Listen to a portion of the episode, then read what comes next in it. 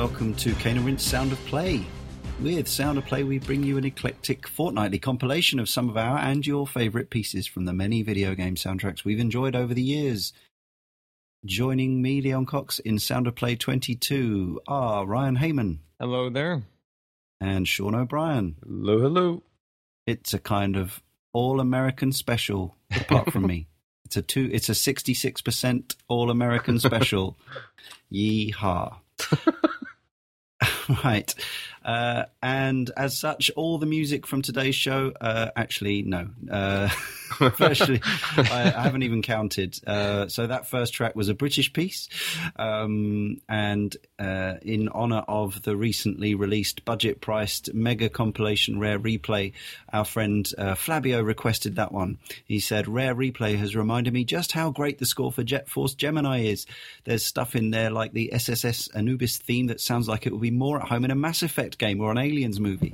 The composers at Rare really knew how to push the N64 sonically." Jet Force Gemini hit around the same time that I was on my first ever actual crunch as a video game developer, so it got played late at night as a wind down before going to sleep. I'd like to request the character select theme, as he did, as we heard. Uh, he thinks it's a Robin Beanland piece, and I think he's right. It's probably the most dramatic character select theme ever to appear in a video game. I love the heavy drum track and military march aspects to it. It's just so dark for a game that seems, on the surface, to be quite light and silly. Uh, so um, it's interesting that Flabyo said he would uh, wind down with a game of Jet Force Gemini because generally that game used to wind me the hell up. Uh, I've I've just had a little dabble with it on Rare Replay, and um, they patched in uh, a more modern control set um, a couple of days after I got the game, uh, which I think was a wise move because the original controls felt very weird when transposed to the the Xbox One controller in the year 2015. Have you been back to this, Ryan? I know you're a massive Rare fan. Uh, you know, I have the collection. It's just not one that I've started up just yet. I've been, you know, Yeah. inching my way through Conker and Perfect Dark Zero and all these other games before hitting There's a them lot to do. But I, I do eventually plan to get back to it. I do like that song though. You really get the sense of uh, of Robin Beanland. It sounds like something straight out of Killer Instinct almost. Mm. Yes, it's highly dramatic, and uh, yeah, that's that. I do remember as much as that game annoyed me, especially the uh, some of the, the difficulty spikes. The um, the atmosphere was was off the charts as as you'd expect from Rare, and it's nice to play it now. Although obviously the visuals have aged quite substantially since uh, its '99 release. Um, seeing it uh, running in 60 frames is is nice because it definitely didn't back there.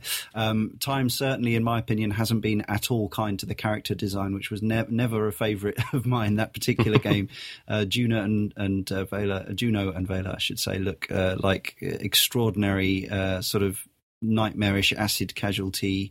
Um, doll mannequins or, or something. They're very odd anyway, but um, but yes, I'm sure many of you out there will have Rare Replay and be tucking into that.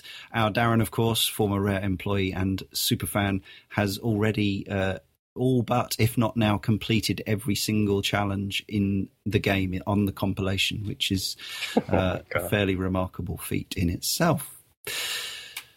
Right, so Ryan, it's uh, it's your first pick for this uh, sound of play next, and uh, it's the wonderful well that is Monkey Island, but with some some sort of twist here. Yeah, this one is not actually from the game. It's an overclocked remix that was put out a uh, couple years back on a compilation disc that they called Heroes and Villains, where they they did two songs from each game that they had selected, like Super Metroid and Castlevania. And they did one that was the heroes theme and one that was the villains theme. And so, kind of strangely enough, they picked Monkey Island to go along with Mm. that. Um, which you know isn't one that you typically think of when you think about you know big brazen heroes and and big dark menacing villains although it certainly has one of each um, this song is a remix of the uh, theme of LeChuck from the original Secret of Monkey Island, which is a great song in and of itself. But I think that I this remix called Voodoo Roots and Grog by Diggi Dis, um, originally composed by Michael Land, the composer of the Secret of Monkey Island, was um, just kind of an exceptional remix. It, it goes all over the place genre wise. Um, it has kind of a very traditional um, pirate fare to kick it off with, and it kind of dips in and out of kind of like a disco flavor, which is a little bit weird. Um, and and then it goes into some really cool kind of glitchy chip tune type sound, which I love absolutely. And I, I just think it's a really fun, high energy track with some um, really nice uh, trombone. I think it would be about uh, you know partway mm. through there, and there's some wonderful layers all the way through. And I think it just really adds that kind of energy to that um, to the theme of LeChuck that you wouldn't have gotten from the original, you know, Ataris and and DOS computers that this game originally released on.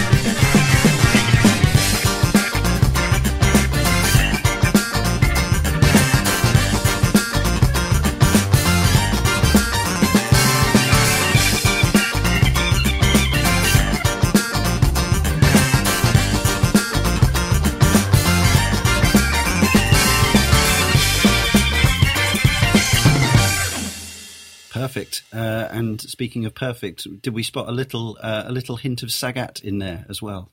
That's right. Yeah, just a little touch of, and you know, I, I read that it does have the um, Sagat theme from Street Fighter Two thrown in there, but I, for my all of my listening to it, I can't pick it out. And I love when um, artists do this. It's just like a little audio Easter egg for the the keen eared. Mm. And maybe it was because I haven't spent, you know, as much time with Street Fighter 2 as I probably should have, but um, maybe people more familiar with it can can pick it out and point it out yeah. to me because I'm very curious to hear where this comes in. But for me, I, I, just can't I can't find it. But I like that it's in there.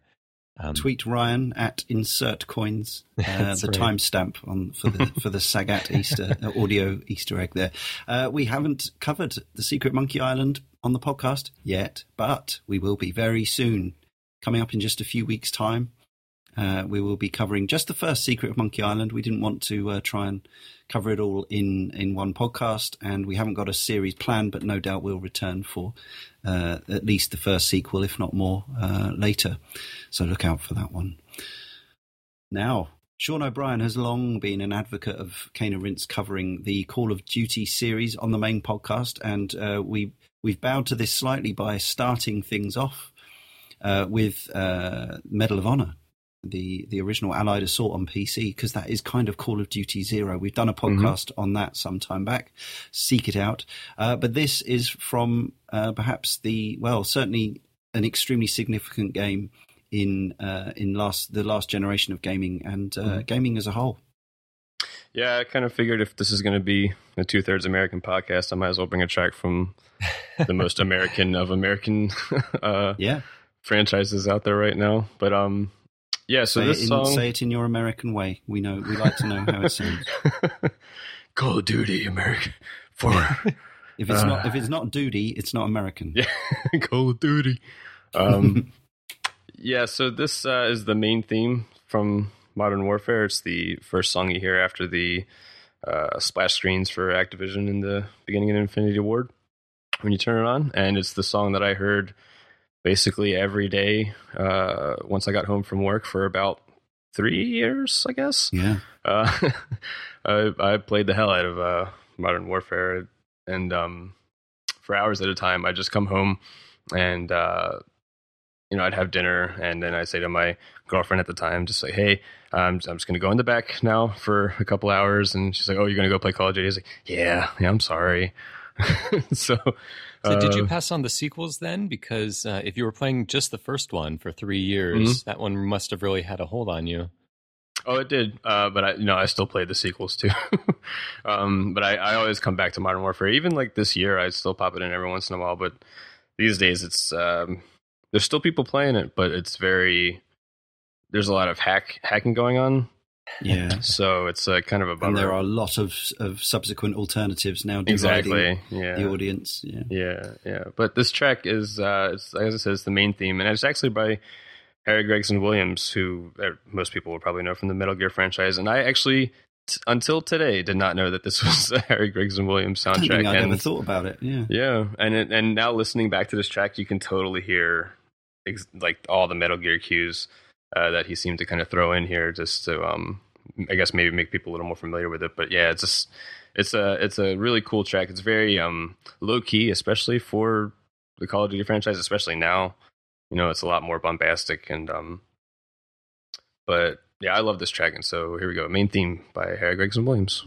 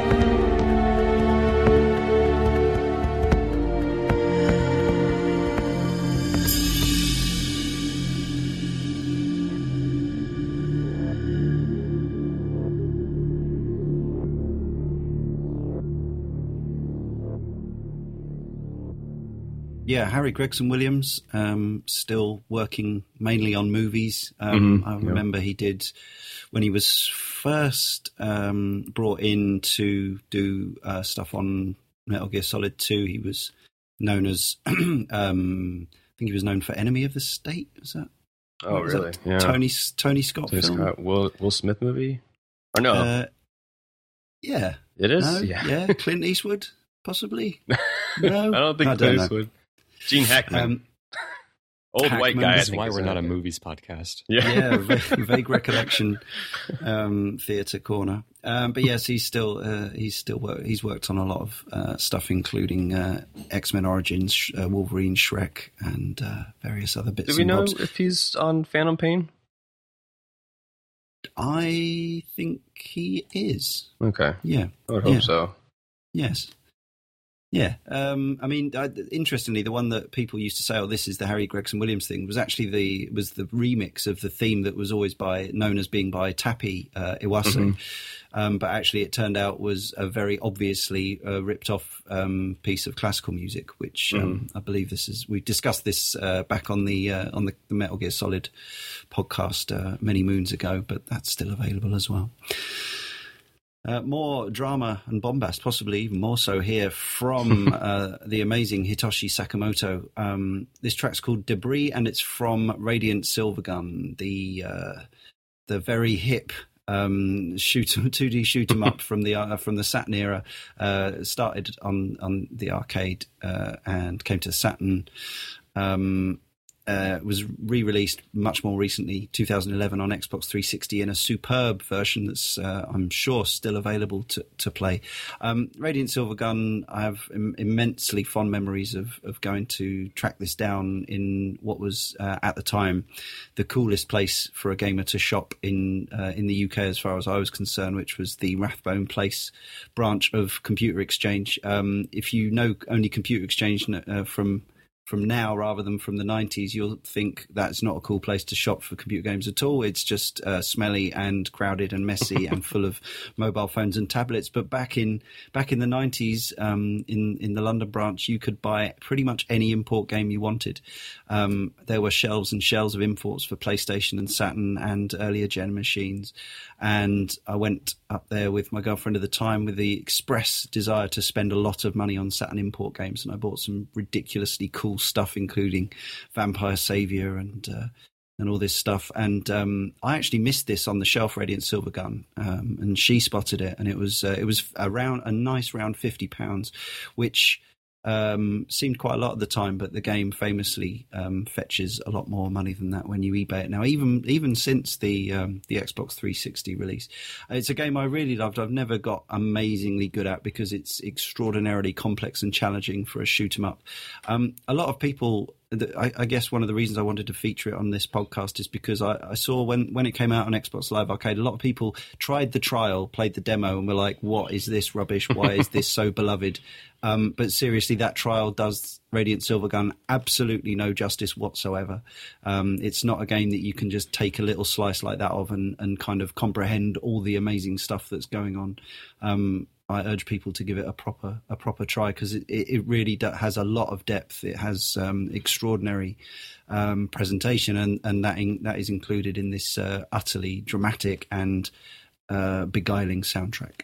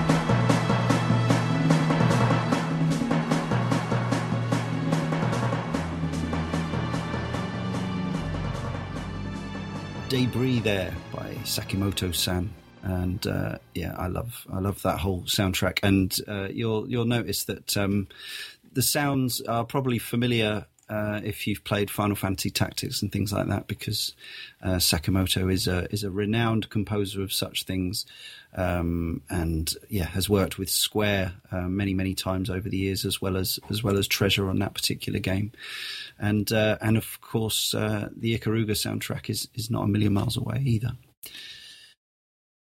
Next up, we have a new contributor from the forum he posted, or she, I cannot tell, at caneandrinse.com slash forum. Uh, there's a specific thread folder uh, for requests for the Sound of Play podcast, and uh, we could definitely do with some new ones. So keep jo- signing up and uh, keep keep your requests coming in. We await them keenly. So uh, this is somebody called May Jace. Not really sure. sure yeah, could be. It definitely starts with May, and then yeah. it goes like the word Gauss, but with a knee uh, where the U should be. So apologies. Uh, may I call you May? Uh, and this is uh, a cool shout out for a game that um, I think a lot of people kind of forget exists. That's that's my that's my perception anyway. It's mm. called Outlaw, and uh, May Jace says, I played Outlaw's demo initially, and at the time I didn't know that developers would put a limit in the demo through having the boss have unlimited health. I kept trying and trying, and when I played the full game, I realized how mm-hmm. stupid I was. the game featured cartoon graphics, but I don't know why I always enjoyed them, and it was one of the first games that I played through fully without any help. The music always gets me back to that nostalgic feeling. I hope you guys enjoy it as well. There are many tunes from the OST, but this one is a good start.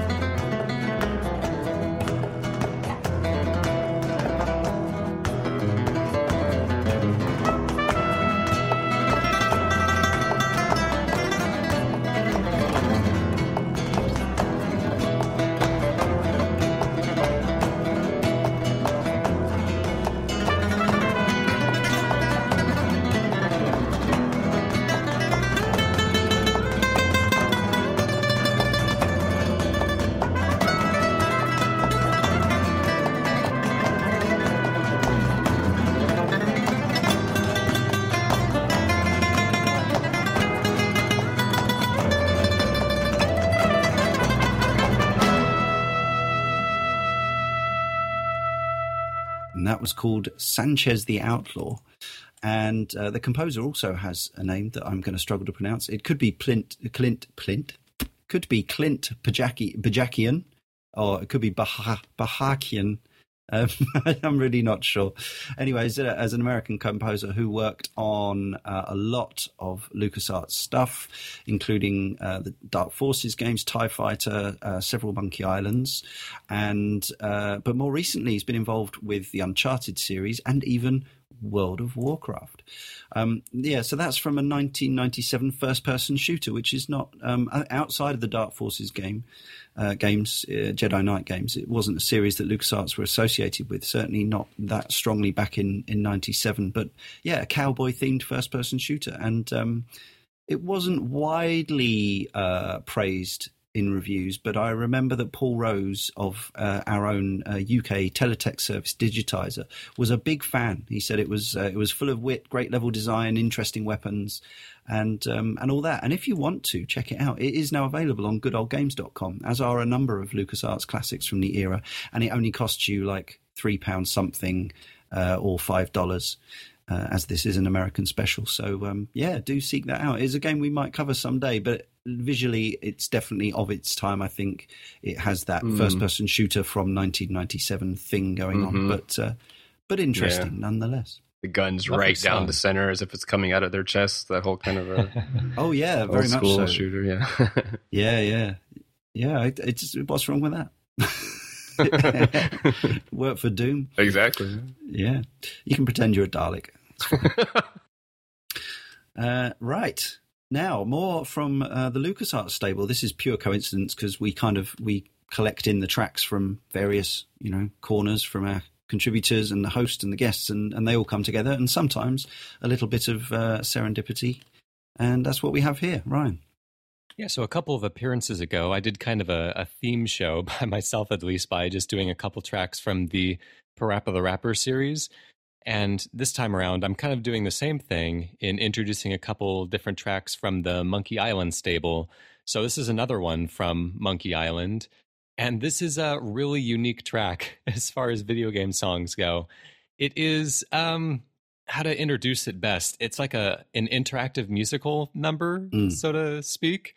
Uh, it's from mm-hmm. The Curse of Monkey Island, which is Monkey Island 3, um, the first game in the series that didn't have Ron Gilbert on board and um, it, it's kind of considered to be like non-canonical in that way, uh, since yeah. it is kind of a different team, or at least the different head writer.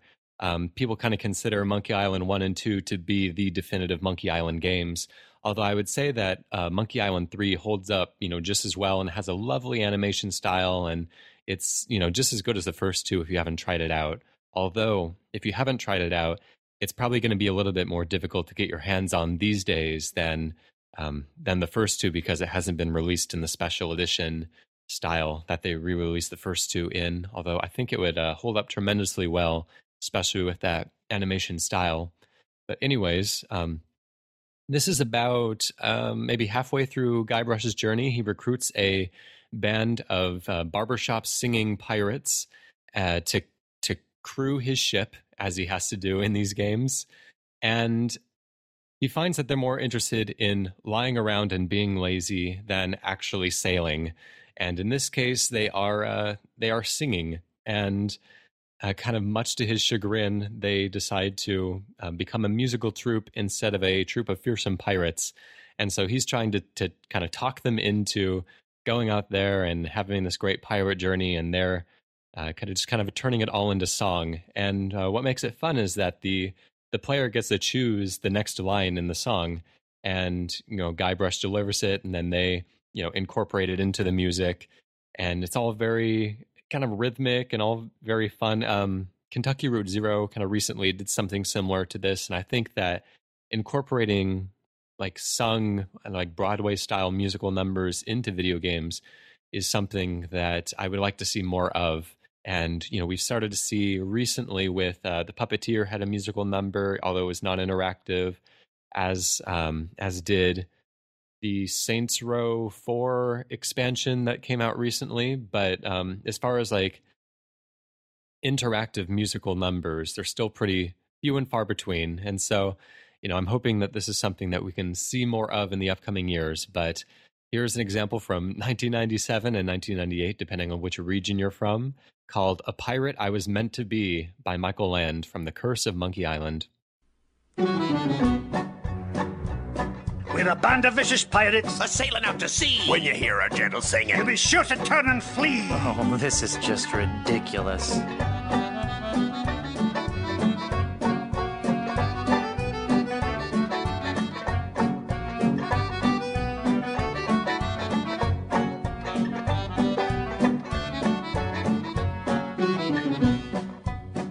On, men. We've got to recover that map.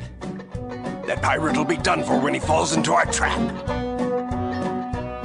We're a club attuned for rovers. We can sing in every clef. We can even hit the high notes. It's just too bad we're tone deaf. A pirate I was meant to be, trim the sails and roam the sea.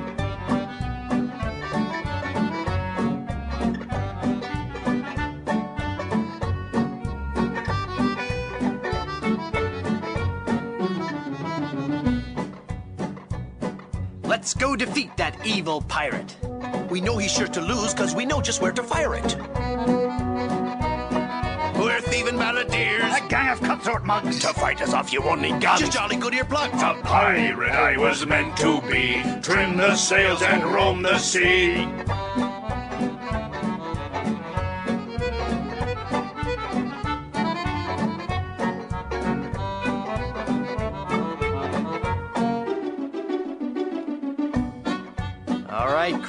Get to work. Our vocation's a thing we love, a thing we'd never shirk. We'll fight you in the harbor. We'll battle you on land. Oh, but when you meet singing pirates, There'll be more than you can stand. Oh, that was a good one. No, it wasn't.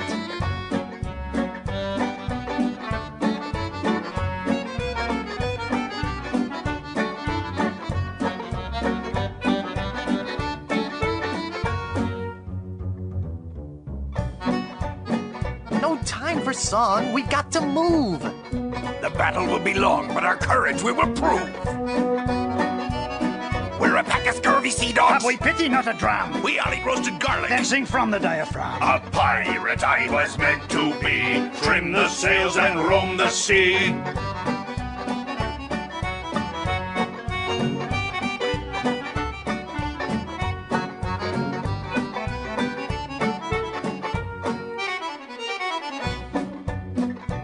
Singing, more sailing. when we defeat our wicked foe, his ship he will be bailing. If you try to fight us, You will get a nasty whacking. If you disrespect our singing, we will feed you to a kraken. A pirate I was meant to be, trim the sails and roam the sea.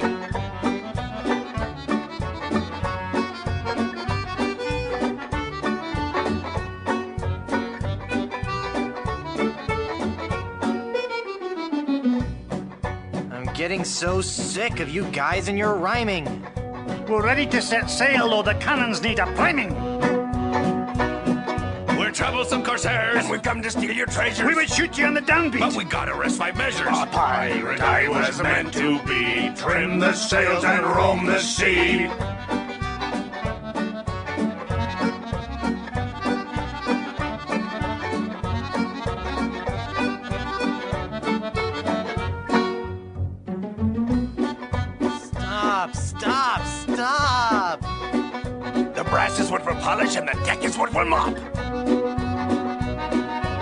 Say you're nasty pirates, scheming, thieving, bad bushwhackers. From what I've seen, I tell you, you're not pirates, you're just A slackers. pirate I was meant to be, trim the sails and roam the sea.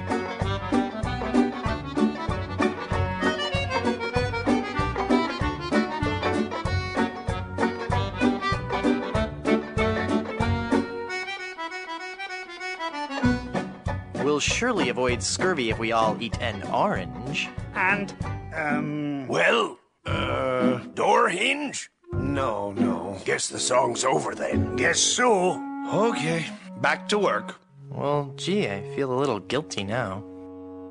Once again, uh, we have yet to uh, cover The Secret of Monkey Island on the main podcast, but we will be soon. The first game uh, in issue 192 coming into your ears in a few weeks' time. And who knows, one day we may get onto the Curse of Monkey Island. But there is a problem, as mentioned there uh, by Ryan. The Curse of Monkey Island is not currently legally available, um, other than you know secondhand copies and, and whatever knocking around the internet. Uh, it's not on Steam. It's not on Good Old Games. Uh, I'm not really sure why. Um, I never felt as fondly towards it as as the first two games. Um, and yeah, exactly as you said, I know that uh, both Tim Schafer and Ron Gilbert uh, were not happy with the way that they dismissed the events at the end of the the, the notorious events at the end of Secret of Monkey Island Two. Um, uh, uh, it kind of you know uh, just brushed them aside, which which yeah, it kind of changes the whole thing. Although how they would have got out of that story, uh, we still don't know. We may never know. Um, but obviously, the whole point and click thing is very much back on. We've had Broken Age. We're going to get Thimbleweed Park. Um, and yeah, I would like to see. I think the Curse of Monkey Island should be available, even if it wasn't my favorite, just because it, it was released. It's a it's you know it's it's a, a vintage game, and as Ryan says, I think visually it, it holds up um, because of its uh, its very uh, specific and cartoony style, which was incorporated into the into the uh, the more recent Monkey Island one and two re-releases. Certainly, the um, the style of drawing and stuff was kind of a continuation of that. So they have that style that the King's Quest six, or whichever one had, and the Humongous Entertainment games, which is what what Ron Gilbert went on to do. Um, yeah, it was kind of a popular style at that time as uh, point and mm. click adventure games evolved. Looks more like a Saturday morning cartoon. Mm-hmm. Absolutely, Sean. Mm where is it going? I was wondering how you're going to segue. I did. That, that, that was the best I could do at short notice. Yeah. That's all right. um, yeah, so this uh, next track is Where Is It Going by Jasper Byrne from the game Lone Survivor, which uh, came out in 2012. And I feel like went under the radar um, for a lot of people out there. I think on PC it made a little bit of a splash. Um, but when it hit PS3 and Vita, it didn't really seem to make many waves. Um, mm. But I, I picked it up because it, it seemed to tick all the boxes for me. It was like a, uh, it was billed as a um, Silent Hill inspired side scroller um, with uh, very uh, Angelo Badalamenti inspired music. Who he was a composer for a lot of uh, Lynch films and, and Twin Peaks as well and there's a whole lot of Twin Peaks inspiration on this soundtrack. And um, Jasper Byrne had done everything in the game. He did the visuals, the uh, game design, and he did all the songs. And he has a really wide range of tastes. And anyone who, people, some people might recognize his name because he uh, did a bunch of songs for Hotline Miami and Hotline Miami 2. So that kind of shows you how how how weird his tastes are because he'll go from uh, jazz inspired music on here to um, some more dancier stuff. But this particular track is very much uh, shoegaze inspired, so it sounds kind of like mm. yeah, it sounds kind of like um, a Slowdive song, basically. I was going to say Slowdive. Yeah, exactly. It's, it's yeah. so it's very uh, slow and acoustic and um, with very like spacey, dream like uh, vocals over it. And uh, this song really sticks out for me because uh, when the game's really uh, creepy, and you know it's a survival horror game, as I said, inspired by Silent Hill. So it's really dark and and, and disturbing. Um, but there's a occasional moments where he'll go to the main character will go to sleep and he'll be in this kind of weird dream. And uh, this one dream that he has is very uplifting. It's like him and his girlfriend who had gotten sick, uh, but she's fine now, and they're like on this top of this cliff, and this really pretty song's playing. And then it immediately is juxtaposed by when he wakes up back in this nightmare world, and it's really a it's a really interesting moment in the game, and um, so this song really sticks out to me, so that's why I thought I'd bring it on here, and maybe uh, bring a little more awareness uh, for this game because it's really cool, and you can get it on basically any platform besides Xbox, I think, at this point. So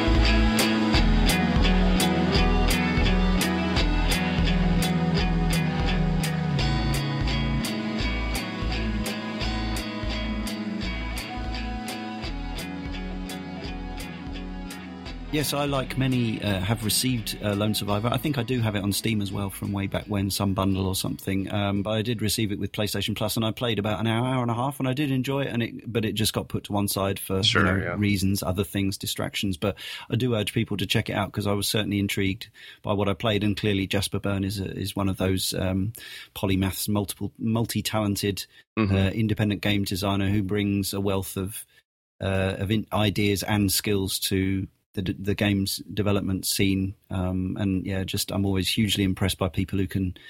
I mean, nothing, absolutely nothing against those people who bring in artists and musicians to help them out with their games, but Mhm. anyone who can make a game, write it, code it, and do the music and the art as well is just like, yeah, you're just showing off now, You're just making the rest of us feel inadequate. Yeah. Uh, but no, it's, it's it is cool, and it definitely is creepy. It, it is it does feel like a um, to me like a terrific marriage of um, relatively contemporary survival horror with um, sort of eight or sixteen bit sensibilities. So Yeah.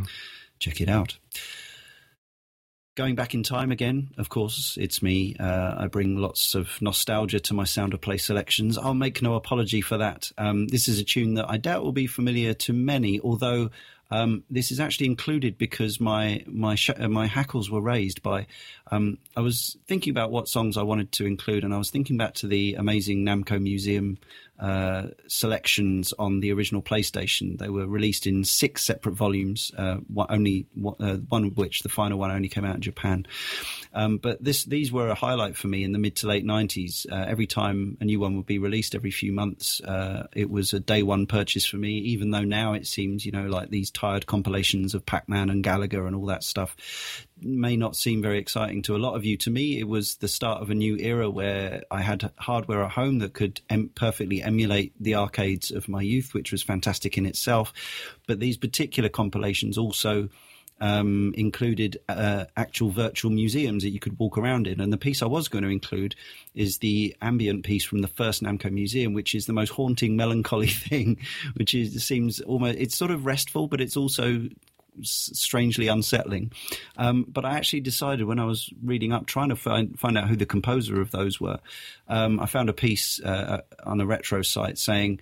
Uh, talking about the different volumes, and it said um, instead of volume four, I you know I promise you, no one will have ever heard of any of these games other than Pac-Land before. And I was like, hold on a second, Assault. The game Assault on on uh, Namco Museum Volume Four was one of my favourite coin ops uh, of the late eighties. It was a top-down uh, tank control shooter. So you had the twin sticks that you controlled like a tank in the exact same way as uh, Battlezone by Atari some years before. So you know both sticks forward to go forward, both sticks back to go back. You could rotate left and right by pushing one to one side and and, and all that. Um, but this was, as I say, this was top down, and not only was it top down, it was also it used um, 2D sprite scaling, but in the same exactly the same style as as SNES Mode Seven, only much much higher resolution. So it looked at the time it looked astonishing, and uh, I, it was it was incredibly tactical for a, for an arcade game. You could get a nice long go out of it um, by learning the controls and and uh, on just a couple of credits, and I really really loved it. Uh, the Namco arcade tech at this point had this really beefy, meaty stereo sound chip as well, which which was utilized as you'll hear in this track. I only know as uh, BGM two. Um, and uh, yeah, it's. I mean, it's very much of its time. It's got lots of sounds that you would think might be out of an '80s anime or something like that. But uh, but it certainly takes me back. And uh, the composers apparently are Shinji Hosoe and uh, Kazuo Noguchi. Um, but yeah, this is from Assault. You've probably never heard it before. Maybe you'll never want to hear it again. But uh, indulge me, please.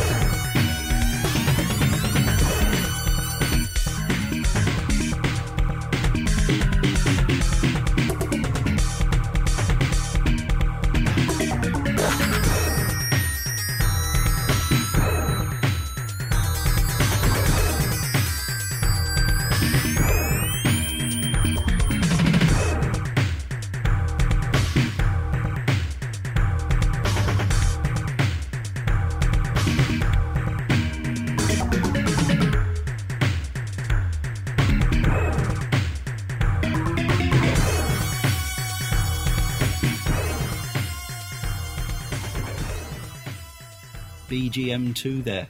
Uh, the second in-game tune from Assault, uh, dramatic stuff, and uh, yeah, a game pretty much forgotten to the uh, lost to the sands of time, which makes me a little sad. Our final pick for this sound of play is uh, from another new contributor, and thank you to everyone who signs up and uh, joins the community at caneandrinse.com, and uh, especially those who join up and uh, make requests for sound of play because we do need them. Otherwise, we'll just have to be even more self indulgent than we already are. Uh, this is from a poster called Traktorion or Traktorion or Traktorion. Uh, again, I have no idea of this person's gender, but it is a track from Bravely uh, Default that is requested. Traktorion says, even though it's not called Final Fantasy, Bravely Default feels more like a Final Fantasy than any of the main titles in the past 10 to 15 years. The soundtrack is incredible, and narrowing it down to one song really took some time, but I've settled on The Civil War Country, which is composed, from what I can tell, by a man known as Revo. Uh, and a little research tells me that uh, Revo or Revo um, is uh, a member of a group called a Japanese musical group called uh, Sound Horizon, or Revo is Revo or Revo is the leader, um, and they've worked on uh, quite a lot of stuff that, to be honest, I'm not that familiar with. But this soundtrack Oh yes, uh, this is a game I've had for a while, but haven't spent nearly enough time with. Um, but this track is, uh, I think, it's a tremendous pick to close the show with. Have either of you uh, bravely defaulted?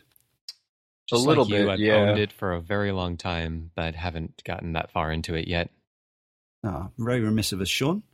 Yeah, I played a little bit of it, um, but I hit a massive difficulty spike like real early on. So it, it- yeah, it, it never. I never went back to it after that. But up until then, I loved what I saw of it. As he Hmm. said, like the most Final Fantasy, non Final Fantasy game I've played in Right. a long time. Yeah, it's a game I think we should uh, endeavour to cover at some point on the podcast. Um, give me an excuse, and maybe all three of us an excuse Mm-hmm. Yeah. to actually uh, to go Go back, back to it, to play it. through it. I'm sure we can beat those spikes. I'm sure, a yeah. bit of grinding or whatever you can do. Mhm. I don't know. All right, thanks, fellas. Um, listeners, as you've heard once again, it's not just about what we like on Sound of Play. So, as I've already mentioned, do venture over to our forum at caneandrinse.com and request your favourites or other oddities that you think we should feature. And we will always continue, as long as we have some, to include a selection of those in the playlist for each show. Also, another shout out to remind you to uh, please leave Sound of Play reviews on iTunes. Um, they're sorely lacking at the moment, creeping up slowly, thanks to the few people who have posted since we last uh, requested. But yes, iTunes reviews for Sound of Play would uh, would help bump us up in the, the the sort of the profile of the place a little bit, which would be uh, gratefully appreciated. Anyway, until the next one, it just remains for me, Leon, to thank Ryan and Sean. This was USA special. It really, it really wasn't. Um, and our community contributors. And uh, yes, we'll leave you with uh, Revo and the Civil War Country from Bravely Default.